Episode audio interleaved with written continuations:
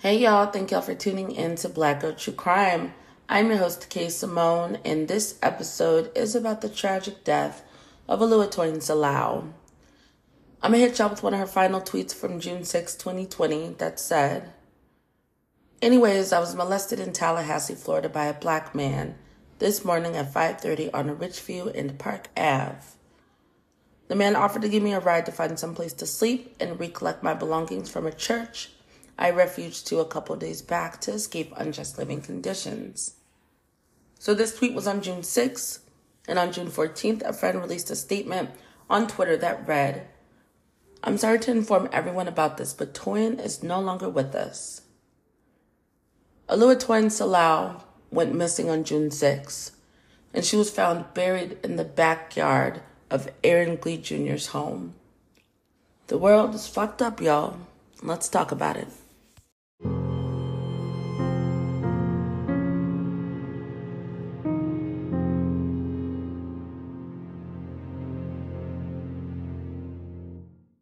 So I just realized that I can break up uh, more involved episodes and still give y'all content.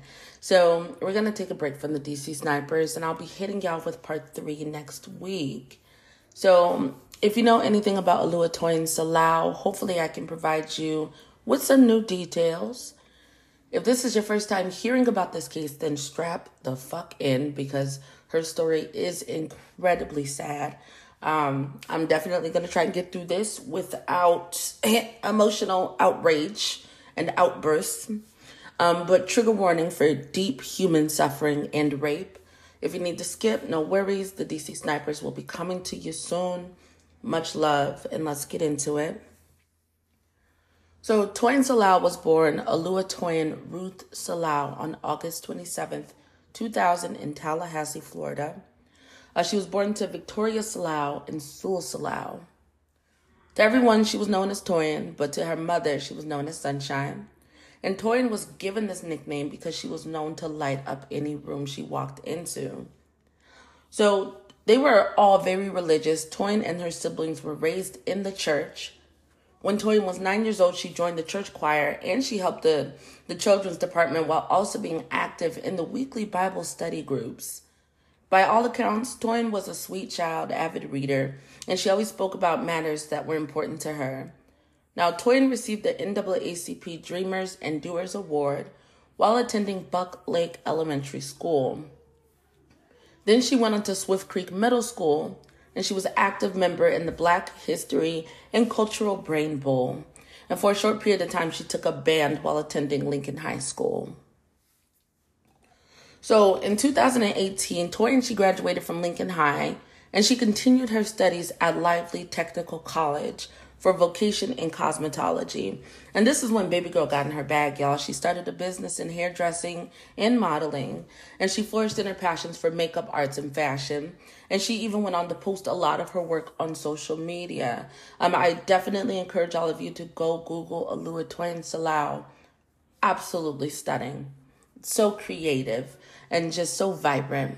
So, as if going to one college wasn't enough, uh, she then enrolled at Tallahassee's community community college in the fall of 2019, and then had intention of bridging to FAMU to study law uh, because she had concerns with injustices in society. And this is when she joined the Black Lives Matter movement. I know a lot of us participated in the Black Lives Matter protests and the marches, uh, myself included. But I want to point out that Toyin was at the front of many of the demonstrations in 2020, and she was speaking out against injustices surrounding the death of George Floyd and Tony McDade, and she was calling attention to police violence targeting Black Americans and members of the LGBTQ plus community. As we know, in May of 2020, Tony McDade, a black trans man, was murdered by the Tallahassee police just days after the murder of George Floyd. So, this baby is 19 years old, speaking in front of large crowds in front of the Tallahassee Police Department. And Toyin was vocalizing the injustices surrounding the fight against systemic racism alongside the Tallahassee Community Action Committee. And she was described as a strong young black female leader by Trish Brown, who was a founding member of the organization. Another woman named Anna Sumeth, a Black Lives Matter activist from Miami, spoke about how powerful Toyin's words were and how motivated she was to be more involved in the movement and share that activism with those around her. So, this baby's out here defending our rights, defending black men, defending everybody, all black people during one of the hottest fucking summers in Tallahassee. And I just want to point out that while she's leading these demonstrations, while she's showing up for everybody else, she was alone, experiencing sex trafficking, rape, and uneasy living conditions. And there is a little bit of conflict when it comes to uh, what was going on behind the scenes.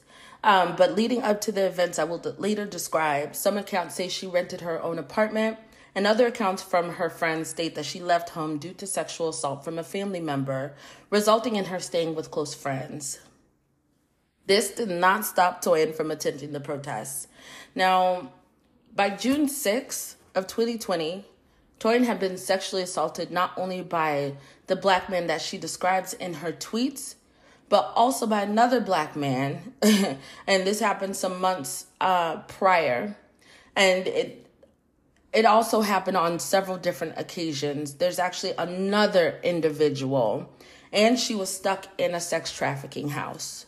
So I'm going to continue the tweets of Oluwatoyin Salau, um, just so y'all know what she tweeted on June 6th. I just want to make everything clear with her tweets uh, that she did on June 6th. So I'm actually going to start from the top and I'm going to read off every last one because these are indeed her final tweets. Anyways, I was molested in Tallahassee, Florida by a black man this morning at 5:30 on Richview and Park Ave. The man offered to give me a ride to find some place to sleep and recollect my belongings from a church I refuged to a couple days back to escape unjust living conditions. He came disguised as a man of God and ended up picking me up from nearby Saxon Street. I entered his truck only because I carry anything to defend myself, not even a phone, which is currently at the church, and I have poor vision. I trusted the Holy Spirit to keep me safe. When we arrived at his house, he offered me a shower and I thanked him and in the shower he and he gave me a shower and a change of clothes. He exposed himself to me by peeing with the bathroom open, obviously knowing I was out of it. I told him about a sexual assault situation that happened to me in March involving Ivan, a 32 year old Ghanaian man who currently schools at FAMU and lives at 211 Jackson Patterson. In parentheses, she, she put, I am currently 19 years old, who tried to force me to give him oral sex and then continued to harass me through text and knocking at my door for days. Going back to the situation that happened to me this morning, I did not fall asleep. He then asked me if I wanted a massage. At this moment, his roommate, who was in the house, was asleep. I was laying on my stomach trying to calm myself down before trying to calm myself down from severe PTSD. He started touching my back and rubbing my body, using my body until he climaxed, and then went to sleep. Before I realized what happened to me, I looked over and his clothes were completely off. Once I saw he was asleep, I escaped from the house and started walking from Richview Road to anywhere else. All right, last couple of tweets. So, all of my belongings, my phone, my clothes, shoes are all assumably at the church where I've been trying to track since I sought spiritual guidance and refuge. I will not be silent literally wearing this man's clothes right now, DNA all over me because I couldn't locate his house the moment I called the police because I couldn't see. That is the last tweet. And June 6th is the last day um, that anyone uh, saw uh, Toyin Salau. Let's get into it, y'all. So I'm going to tell y'all about a man named Aaron Glee Jr. So he had spent much of his life in West Palm Beach area, but started basically acting like an asshole at a young age. Now he was three years old. His father and uncle died after their car crashed into a palm tree. Uh, so not much on how he was raised, but he got arrested for the first time in 1989. After his first arrest, he pretty much spiraled into more serious crimes, armed robbery, grand theft auto, and drug offenses. And this man had more than three dozen arrests, including county lockups and six prison stints totaling seven years. Some of these complaints were domestic violence. All of his marriages only lasted one to two years. He abandoned his first wife and four kids, then married two more times. And those marriages did not last over the year. So, a lot of his exes, they said he never held a steady job and had a drinking problem. Around Christmas 2010, an ex girlfriend woke up to see Glee inside of her house, and he was going through one of her suitcases. He didn't have a key or permission to be there, and he eventually left because she was flipping the fuck out. And so this lady who was there with her young son, uh, she takes herself and the baby upstairs and she's trying to call the police. And she looks out one of her windows and sees that Glee is still standing in the darkness by the front door. And she realizes later that he stole her son's electronic gear and his $7 allowance. Like, this nigga ain't shit. So, this is kind of when we get into how the justice system ain't worth a fucking damn. So, July 4th, 2012, Glee had attacked a woman. Then he attacked another woman the next day. This is when the police found powder cocaine and crack laced cigarettes inside of his truck, which he, the truck which he had stolen from Miami, mind you. So the police report said that this man told them that he smokes weed and sells drugs on the side to supplement his income. In 2013, Glee threw a brick through another ex girlfriend's window and this was witnessed because the girl's mother saw him do it and take off. And he had done this because she had broken up with him later that earlier that day. Now, sometime in 2021, he makes it to Tallahassee, and this is where he got a misdemeanor possession charge for snorting cocaine. But the charges were dropped. May 28th of 2002, he fights this man at a bus stop and he was let go because Glee's hands didn't appear as if he had been in an altercation, even though three witnesses confirmed that it was Glee who was beating on this man, and officers still let him go. The next day, he was arrested for aggravated assault because he pushed the woman to the ground and repeatedly kicked her in the abdomen. And this this attack, a police officer saw this. Now, he claimed that he flew into a rage because she didn't want to have sex with him. June 1st, he makes bond, and this is when he meets Toyin as she's stepping off a Star Metro bus on Apalachee Parkway. Before I get into what happens next, I want to point out that while Glee was locked up, um, he was said to be combative and deemed a risk for an interview with pretrial release staff before his court appearance and release. So he was in jail on felony arrest, y'all. This risk assessment is marked as an incomplete evaluation and did not include a score for his risk of fleeing and committing more crimes. They let this motherfucker out after a long history of robbery, car theft, drugs, and battery charges. So I'm gonna hold the Leon County officials and everyone involved accountable, and so should y'all. Uh, this is just crazy to me that we are in a time where black men and women are murdered by the police for just existing. And they keep letting this motherfucker go. And this last time that he made bail, they also didn't even um, order any supervision for him. So he was just out and about, able to run rampant and be free. So I'm to give y'all the most accurate timeline of Toyin's disappearance that I can provide. Uh, Toyin had contact with the police early in the morning of June 6th. This was more than likely to discuss her assaults. And she was wearing a black colored t shirt, black shorts with a distinctive light colored pattern, and white colored croc style shoes. She visited a public library located at the 2800 block of South Adams Street Here's where she inquired about shelter programs for displaced women and made a phone call to a local women's shelter that lasted about 19 minutes. Toyin then left the library around 5:51 p.m., possibly to seek out other options because many of them were closed because of COVID. She arrived at the 3500 block of Apalachee Parkway around 6:07 p.m. and this is where she met Glee and they chatted at a bus stop. Glee and Salau then left in a Toyota. And this Toyota belonged to a woman named Vicky Sims. So on June 8th, Toyin's mother contacted the Tallahassee Police Department to report that she hadn't seen her daughter in about 48 hours. According to authorities, they completed an initial investigation into her disappearance, but unfortunately couldn't figure out her whereabouts after the afternoon hours of June 6. So, Toyin's missing person poster was released on June 9th, and her body was found on June 13th, uh, discarded in Glee's backyard. I'm gonna I'm to explain how they ended up finding her. Authorities located Oluwatoyin's body while looking for 75 year old retired state worker Vicky Sims. Uh, she had gone missing a few days prior.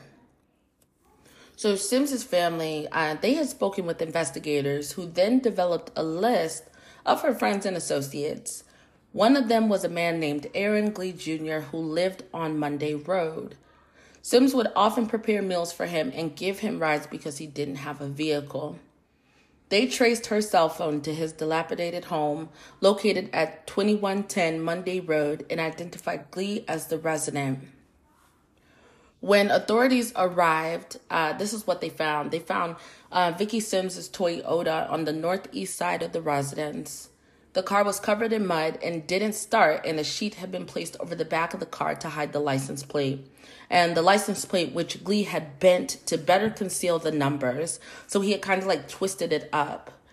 So Upon knocking, they're knocking on the door. They do believe that Vicky Sims is located at this residence. So they're knocking and knocking. Eventually, they have to breach the door. So they kick that shit down. And trigger warning this is when I get into how they are found. So they find Sims in the northwest bedroom. She was positioned on the carpet floor in a partially prone position. Her arms and her feet have been bound behind her and Vicky Sims was deceased. Authorities search the property for Glee and they don't find him. While searching the wooded area around his home, they found the remains of a Oluwatoyin Salau. She was located approximately 250 feet northeast of his home. Her body was purposely covered with leaves and other vegetation, and it is unclear if she was still bound like Sims, but her body displayed visible trauma. Now, two hours before the discovery of Oluwatoyin Salau and Vicky Sims, at 3:48 p.m., Glee purchased a Greyhound bus ticket and departed around 5:45 p.m. and headed towards West Palm Beach. So on June 14th, Glee was detained by officers and was then taken to an Orlando hospital because he said he had breathing issues. Now, while in the hospital, he confessed um, that he ran into Toyin on the 6th. And this is, it's going to get um, pretty rough, y'all. So when he runs into Toyin on the 6th, he presented himself as a kind and caring man to Toyin, who had been going through her troubles with unstable living conditions and her sexual assaults. She confided in him and said she had nowhere to go. Glee told her she could come back home with him and get rest and a hot shower and food. Right after showering, Glee made advances on Oluwatoyin Salau and she shot him down. Now, after a struggle uh, during the fight, like she she fought hard. She fought so hard and she bit him. And I guess this made him go into a rage. He tied Toyin up and raped her over the course of three to five days. And he says three to five days because he was drunk. Um, now, between the rapes, he would untie her so she could bathe and eat, but he kept her hostage and she was unable to escape. He then decided that he would kill her because he didn't want to go back to jail. So Glee tied Oluwatoyin Salau with a rope in a way that would slowly suffocate her. He suffocated this 19 year old baby over the course of several hours checking in on her um, periodically until she died. So we have this confession, and he also confessed to his mother. And now, of course, I mean, this man had a whole history of being a fucking bitch, being an asshole to society. But now here's when he gets analyzed, and this is when the white experts come in and you know, say he's a serial killer. Um, now, they believe that uh, Glee had many of the same traits as a serial killer, including binding his victims and letting one of them die slowly by asphyxiation. So, expert Enzo Yaksic said his assaults occurred over three decades and his victims were usually female. Shows that Glee's hatred towards women, a hallmark of serial homicide, manifested gradually until it culminated in the deaths excuse me, in the deaths of Salau and Sims, two women who refused to comply with his demands. So Aaron Glee Jr. was charged with the murders of Oluwatoyin Salau and Vicky Sims, this came after his confession in the hospital and over the phone with his mother. Now, I did find a 2022 article that provided a court date that is set for August of this year. There were talks of the death penalty being on the table, but allegedly that has now transformed to talks of a plea deal in exchange for two consecutive life sentences. Allegedly, Glee scratched his previous attorney, sent that man a letter, and said his services were no longer required. So now he's going to have a public defender. I just hope he rots wherever the fuck he's going. Now, just to end this, I got to tell y'all, I'm kind of pissed off. The inaccurate reporting of Alua, Oluwatoyin Salau's disappearance and murder. I'm gonna need for that to be updated. I'm gonna need for these articles. I'm gonna need for these um these news uh, story people, these reporters, these journalists. I'm gonna need for y'all to get y'all shit together because to see that her name is spelled wrong, a lot of the articles are from 2020. Some articles say that she went missing on the 7th or on the 10th. And it's just the fact that the clothes that I described that Oluwatoyin Salau was wearing the early morning of June 6th when she was speaking with police officers, those are the same clothes that were found in Aaron Glee Jr.'s house. We have to do more research. There is the state of Florida versus Aaron Glee Jr. court documents that can be found online. I do encourage that everybody go out and look up a Oluwatoyin Salau story and then come to your own conclusions and start conversations. Now, I truly believe that Toyin was failed, failed by everybody. Now, this this 19 year old girl, and I'm just scratching my notes because I don't even want to say what I have put in here. This 19 year old girl was in the middle of one of the biggest organized protests in history not only fighting for uh, trans rights, she was uh, fighting for black women, and then for black men to walk out of their doors and make it back home safe at the end of the fucking day.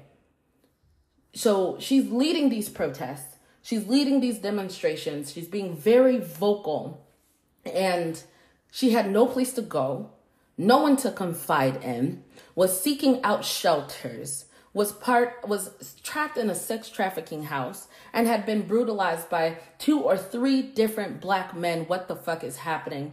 Black men everywhere. Y'all need to start having conversations because where the fuck are y'all when it is us? Where is everybody else when a black girl, a young 19 year old black girl, is brutalized and thrown in the back of a black man's backyard like fucking trash when just weeks prior she's marching in the forefront of the George Floyd and Tony McDade protests in Tallahassee, Florida. This shit ain't making sense, y'all. It's not making sense to me. Now, Toyin's friends who had seen her last, they did allegedly they tried to create a GoFundMe and tried to pull together scholarship funds in her honor. Allegedly, she was sued um, by Toyin's mother and was given a cease and desist for speaking out against them collecting money. And by them, I mean the family. She was speaking out against the family collecting money because they thought it was wrong because Toyin was running from them to begin with. So I would really like to know what happened with her family because to give up home, to live, seek refuge in churches, seek refuge with strangers, be in the streets. I want to know what what horrors did she face in that house with her family that caused her to choose this life versus being at home? That that is the question I have, but I'm not gonna say too much because Big Mama out here sending out cease and desist, Black Girl True Crime. We can't take that right now. So um, I'm gonna I'm not even gonna include the messiness that I had um, included in this. I thought it was important, but honestly, it fucking isn't. Um, y'all can find all of this information online. So I want to just, in parting, before I play a clip of one of Oluwatoyin Salau's speeches, I want to tell y'all Oluwatoyin Salau should be a household name. I want to remind y'all that when the anniversary of the riots and protests come about this year, y'all need to include her in y'all's stories. Nah, can't nobody silence me. I just want, it's not that all lives don't matter, but right now, our lives matter. Black lives matter. Yes. Black trans lives matter. Yes. Trans lives matter. Because guess what? We all minorities, but right now, like, let's focus on the person who got killed. Tony McDade was a black trans man. Okay? We're not doing this. We doing this for him. We doing this for our brothers and our sisters who got shot, but we doing this for every black person. Because at the end of the day, I cannot take my fucking skin color off. I cannot mask this shit, okay? Everywhere I fucking go, I'm profiled whether I like it or not. That ain't right. Like I'm looked at whether I like it or not. That ain't right. Being skin, bruh. This shit, I can't take this shit off. So guess what? I'ma die about it. yes. I'ma yes. die about my fucking skin. You cannot take my fucking blackness away from me. My blackness is not for your fucking consumption, nigga. It's not. It's not. Okay? It's not. And y'all need to listen. It's like I said, it's okay to be angry. Use wisdom. Don't move stupidly and get yourself hurt. Y'all already seen we all in this together. I, I didn't mean to like divide anybody. We all in this together. My brother who got um he got ran over. Y'all need to know who the fucking enemy is. I, I sometimes I get mad, but I'm not trying to divide nobody. Y'all need to remember who fucking enemy is. It's racist Tallahassee. White racist Tallahassee. Say it again, sister. May our sister Oluwatoyin Salau rest in absolute power. Um, so this is going to be the conclusion of her story. I want to thank everybody who has tuned in, for the people who have been showing up for Black Girl True Crime. I am still blown away by the support, and y'all be putting up with my shit, and I am so appreciative and humble. Um, so I'm going to, of course, tell y'all where you can find me because I forgot last time, and don't forget to leave me a review on Apple Podcast. I do appreciate five stars if you are down with your girl, um, but the reviews are definitely helpful. Now you can find me on TikTok at Black Girl underscore True Crime. My Facebook is Black Girl True Crime Podcast. I, I know that y'all have been going and looking at that sad excuse of a page, but I promise I'm gonna start posting content on there. Now my Instagram is Black Girl underscore True Crime Podcast. Keep in mind I'm building these platforms brick by brick. So y'all engaging with Simi over the moon. Now my personal uh, TikTok, that's my primary TikTok. I need to be posting on the other one, but y'all can find me at ksimone93 on TikTok. And then of course send uh, case suggestions to Black Girl True Crime Podcast at gmail.com. So y'all go out there, do good, be good, let that nigga go, grow your edges back and drink some fucking water. And I will catch y'all next week. Thank you for tuning in to Black Girl True Crime.